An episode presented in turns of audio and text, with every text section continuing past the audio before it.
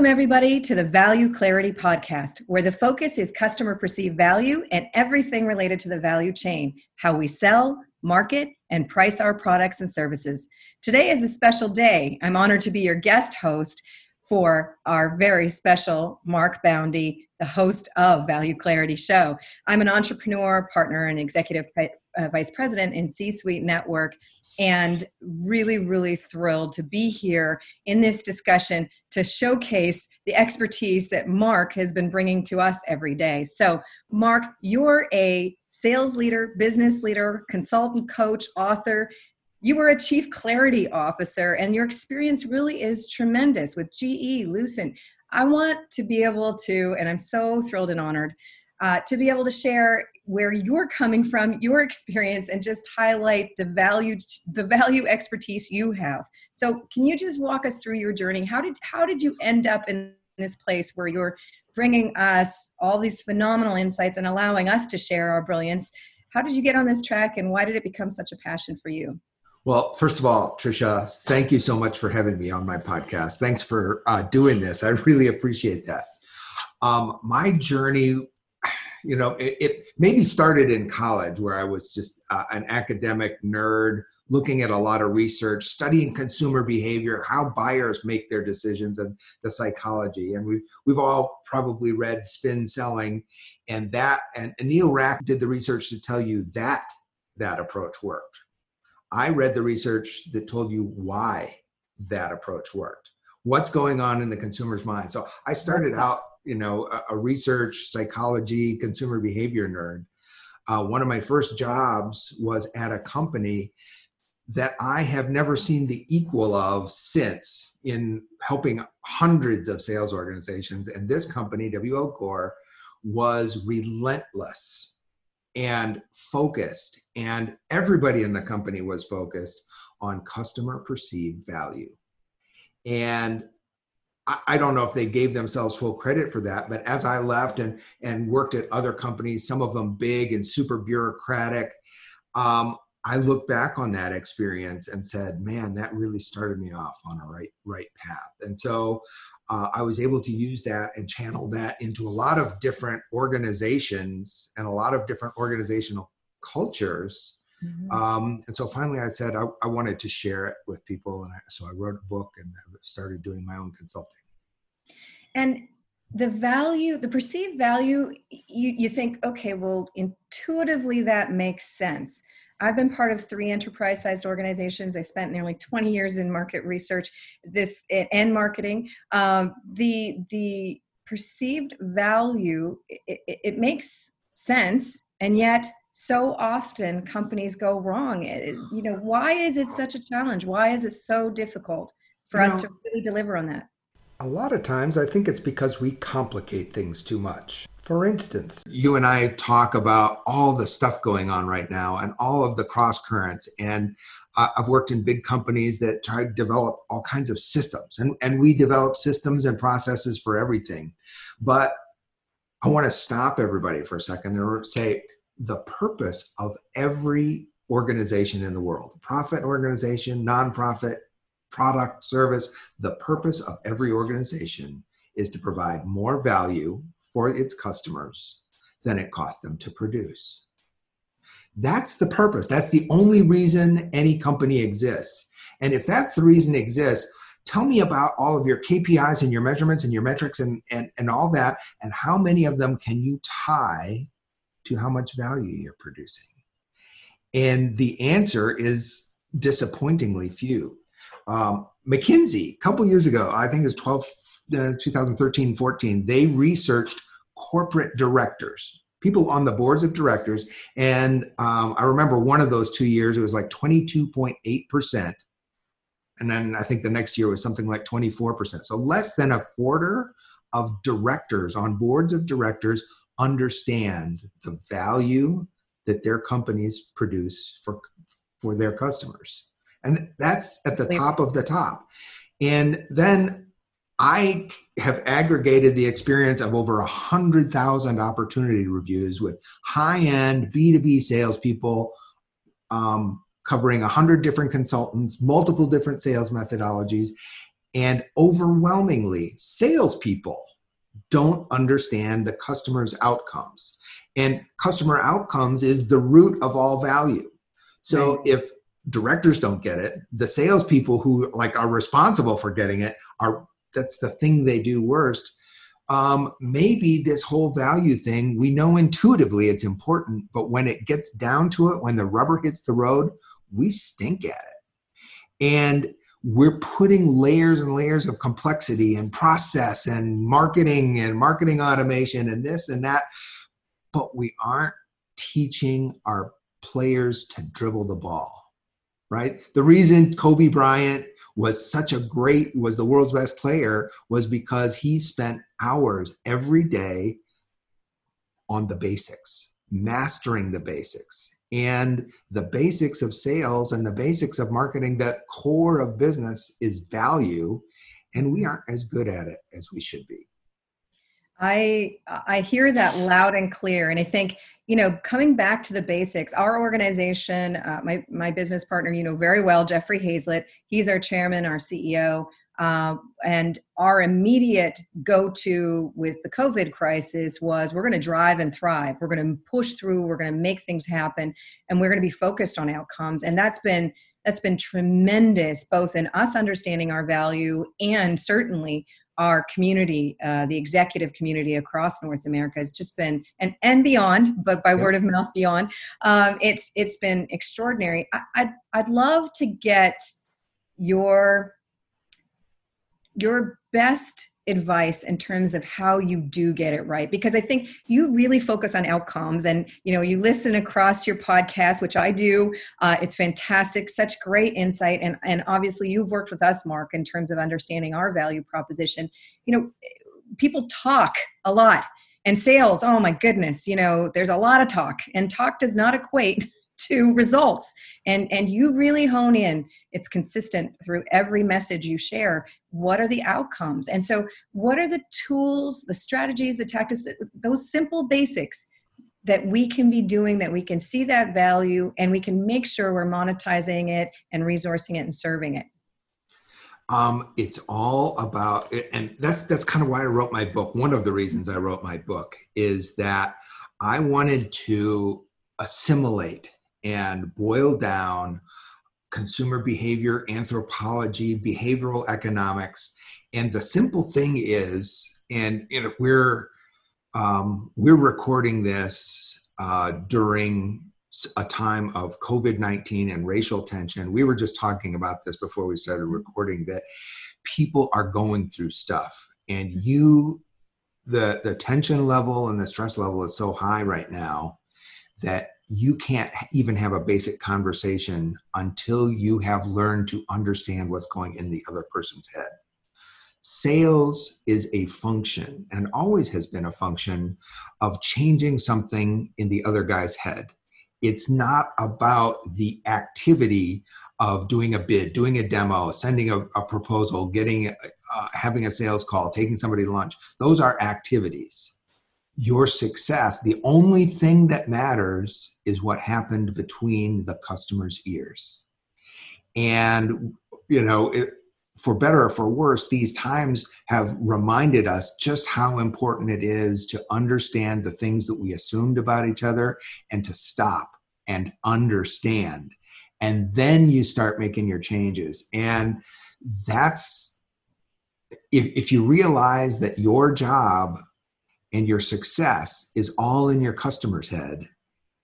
Now you realize, you know, my, my wife is a surgeon. She does uh, minimally invasive. So she, she, she affects her, the, her entire patient's life through a tiny little incision.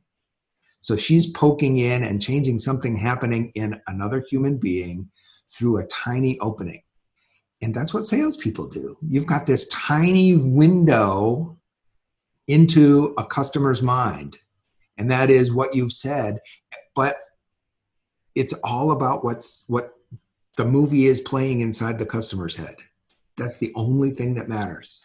Mark, what you're saying is so powerful and so phenomenal, and you related it to the environment that we're in. I am a huge believer that when everybody is on the same page in terms of catastrophic types of events, things that are affecting everyone all at the same time. So COVID, uh, uh, recessions, um, you know, different, the, the, the civil unrest we have right now. The, these are things that are affecting everyone in some way or another. But at the end of the day, it, for me, it's kind of a poignant example of exactly what you just said, which is our customer has noise that's happening around them. What, whatever the environments are, whatever the communities are, whatever their personal circumstances are, they have noise that's happening, and we're inserting ourselves into that.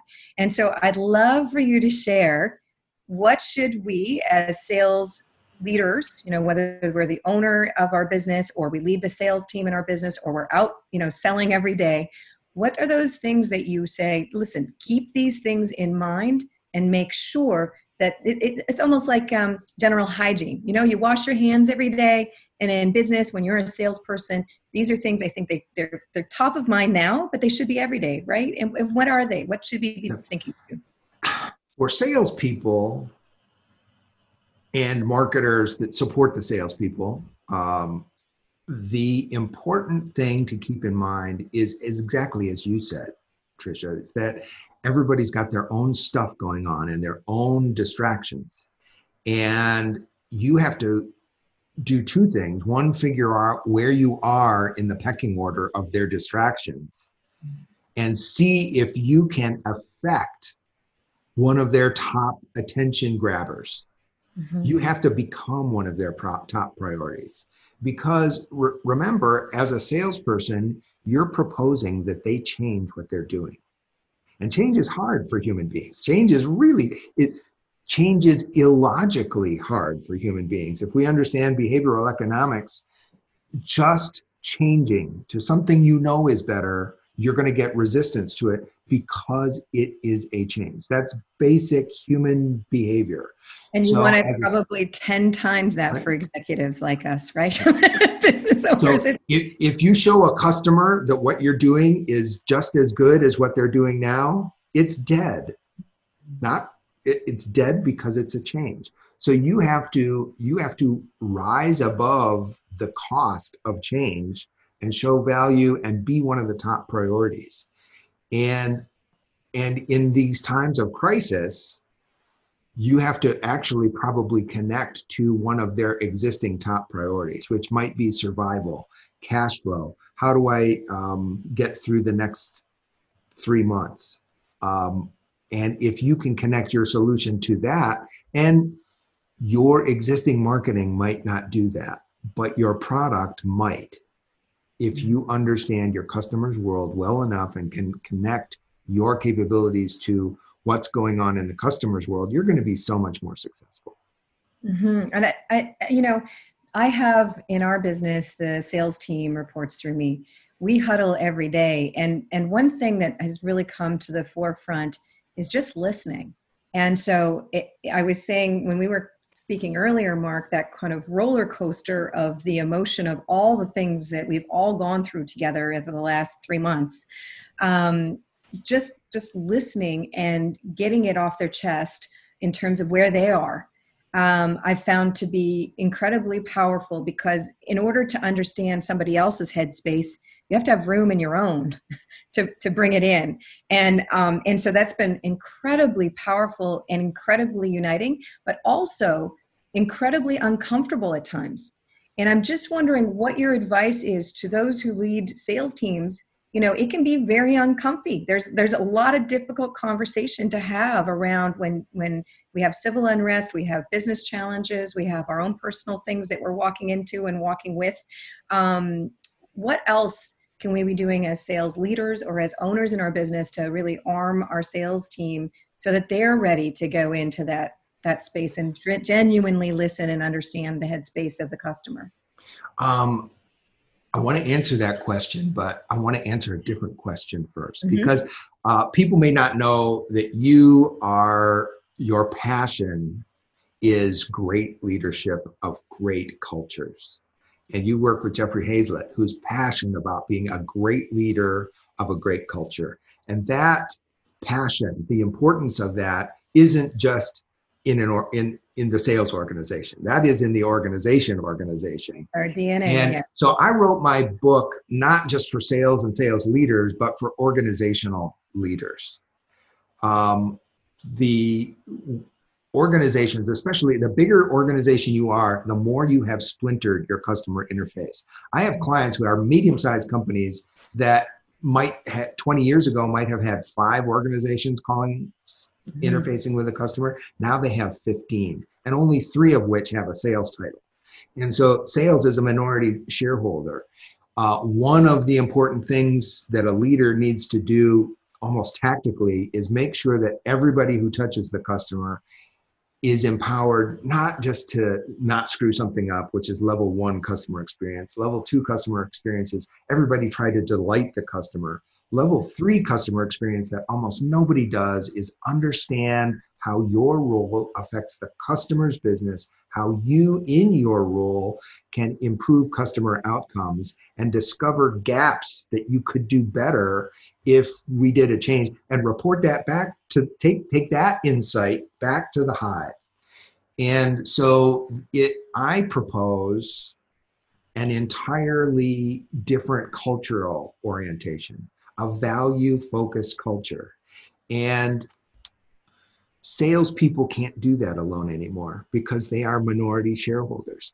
And uh, going back to you know you and your your hero club, uh, you and I swim in a in a circle in a professional circle that has a lot of people that talk about leadership and great leadership, um, which I absolutely love. And every time leadership gurus tell you how to lead, they're telling you, you know, find find a direction, and here's how how you're going to take your organization.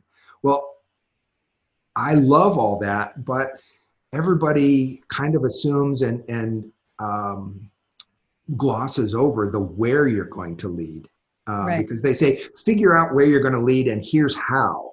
And I propose that your where, no matter who you are, the where you lead is to customer perceived value, to increased value. And if you add that where or what toward, that how actually becomes easier. It clarifies the marching orders for everybody. It, we tell, you know, leadership experts tell leaders to have a set of rules, how to have a set of guidelines. Well, here's Here's the set of guidelines. Here's a really great template, and it is the best one for your business. Understand customer value. Um, and so I, the, the most successful clients I have have organized their, their companies around customer perceived value. Um, I have one company that does uh, employee benefits. And so they've got their call center, they've got their finance people, they've got sales, marketing, underwriting, um, the, the clinical support people. Everybody now is pointed at how can I help this business that we sell benefits to become more successful? How can we help the broker through which, how can we help the broker be more successful selling to those businesses?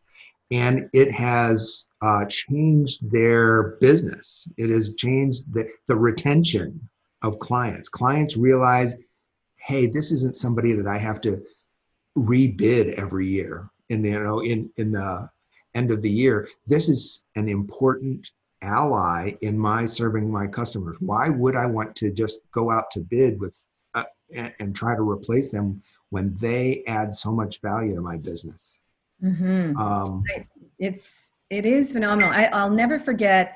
Uh, I know you know Michael Houlihan and Bonnie Harvey, who founded Barefoot Wine, and just an extraordinary story. And with the Hero Club, they spent three days with us, but the, but half a, of a day was just a full workshop sharing their transparency model of how they built Barefoot Wine and how everyone understood they were either sales or sales support. And, you know, that obviously was many years ago now. I think your model, Mark, is sort of like iterating that forward, you know, in terms of tying it to value, uh, not just the transparency and the focus on the sales uh, but taking it a little bit further in terms of that perceived value piece as well. And I'd love to hear, what, what are some other success stories you can share with us in terms of, of doing it right?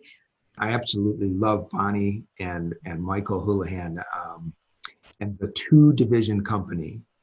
One great example is a surgical-based medical society that uh, has introduced evidence-based methods to improve patient outcomes, shorten patient recoveries after surgery.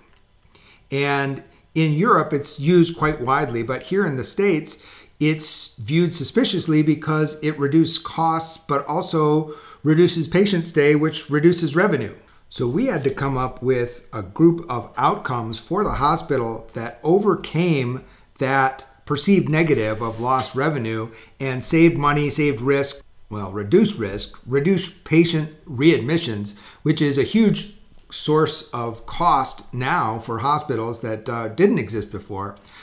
Basically helping a hospital see an entire array of positive outcomes that, when combined, created a really no-brainer business case for changing to this new set of guidelines that they wouldn't have seen without being walked through uh, by somebody who is expert, which is the role of that expert consultative sales professional.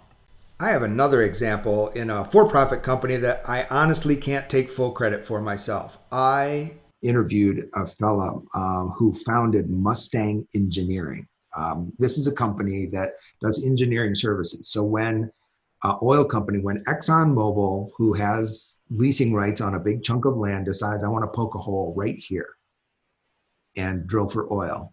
And here's what I think the geology is like.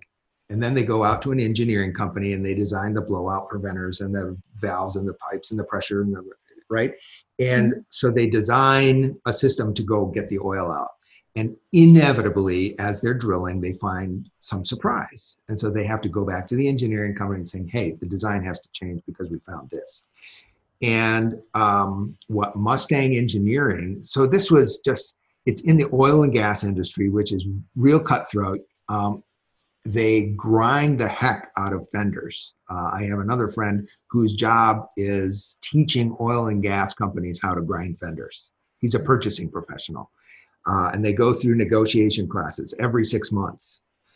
Um, but Mustang Engineering would, would do these changes, but they kept a log. And the first time they started doing this, uh, the engineers were saying, why would I keep a record of this? And he, and, uh, he said, just trust me. So at the project conclusion meeting, when they're tying everything together and, and, and getting the client to say, we're done, uh, good job, he pulled out his list and saying, here's all the change orders, and here's the ideas that we had, and here's how many dollars that we saved for each of those ideas, and here's the total.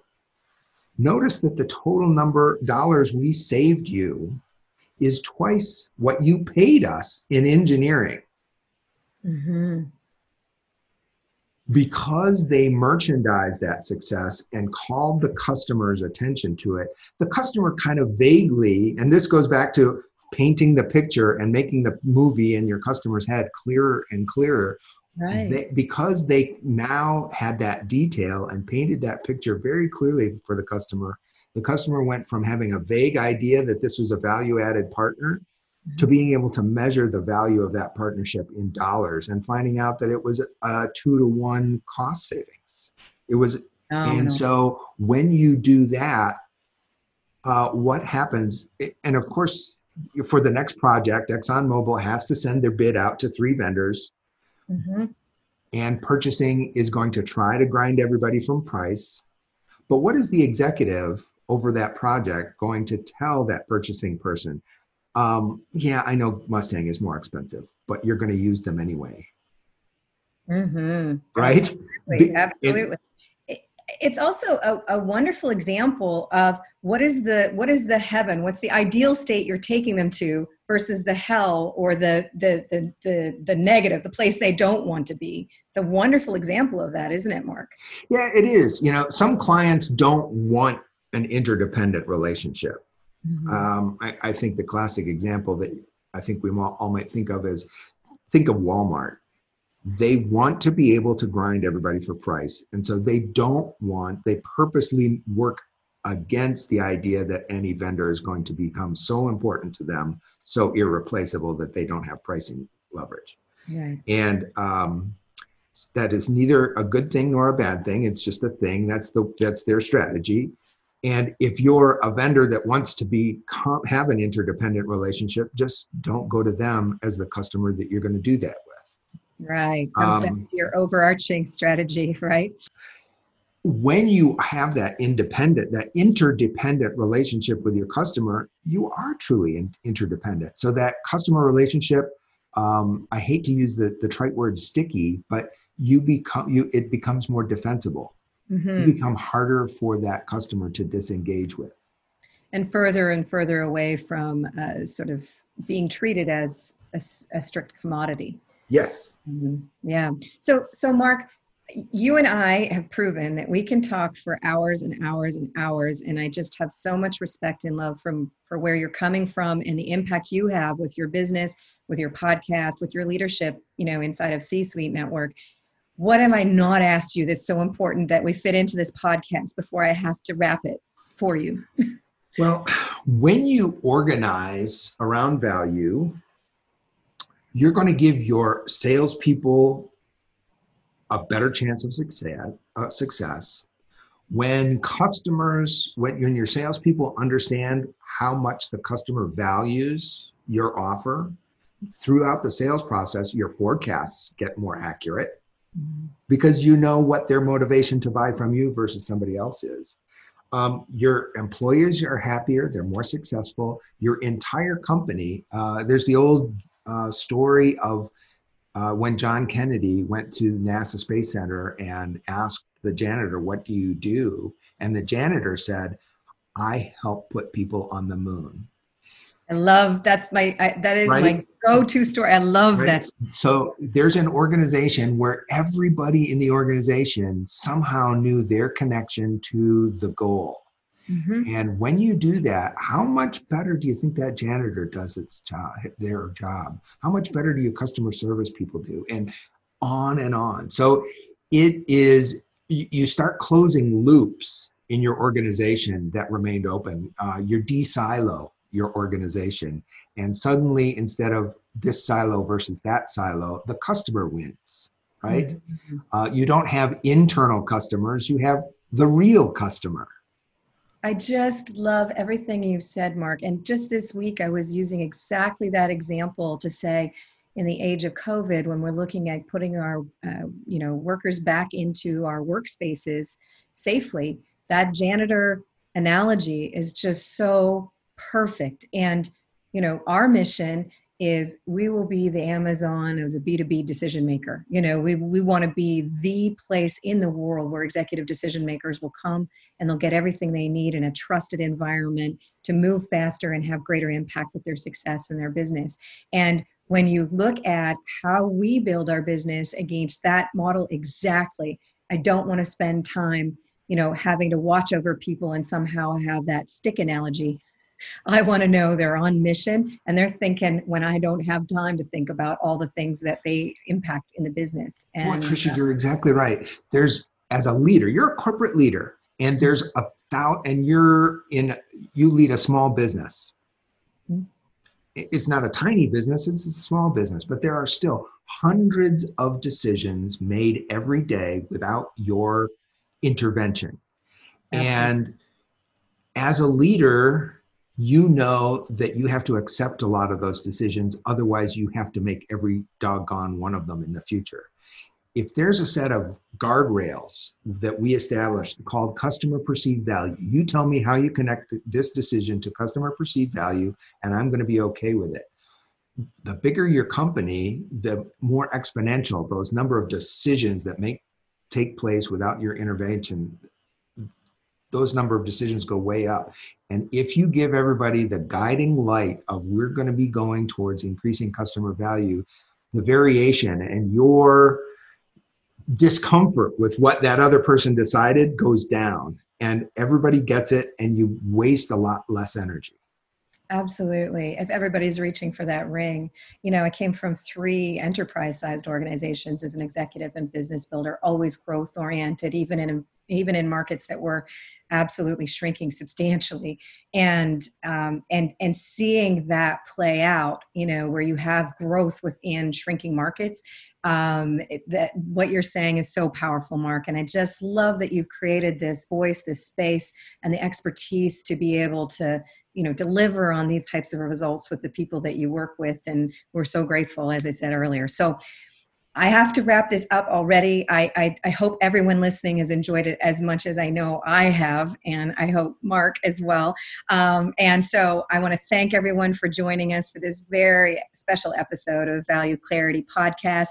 I'm your guest host, uh, Tricia Ben. I'm at Tricia, T R I I C I A, at C-Suite, S U I T E, network dot com. Mark, how should people be reaching you? Uh, just get a hold of me at Mark at boundy consulting dot com. Boundy is almost like the paper towels, B O U N D Y, consulting dot com. Or you can just look up my book, uh, Radical Value by Mark Boundy on Amazon, and uh, you'll learn more about what I what I do. And trust me, you can't go wrong with that time. Please do that. Reach out to Mark. It's absolutely uh, fantastic. So thank you so much. And thank you, Tricia. And remember, everybody, because value exists only in your customer's mind, your success is all in your customer's head. Thanks, and have a great day.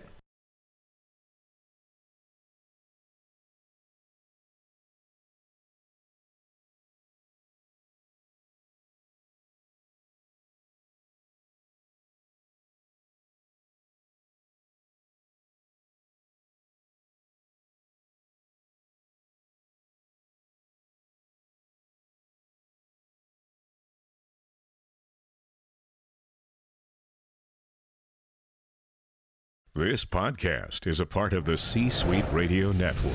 For more top business podcasts, visit c suite radio dot com.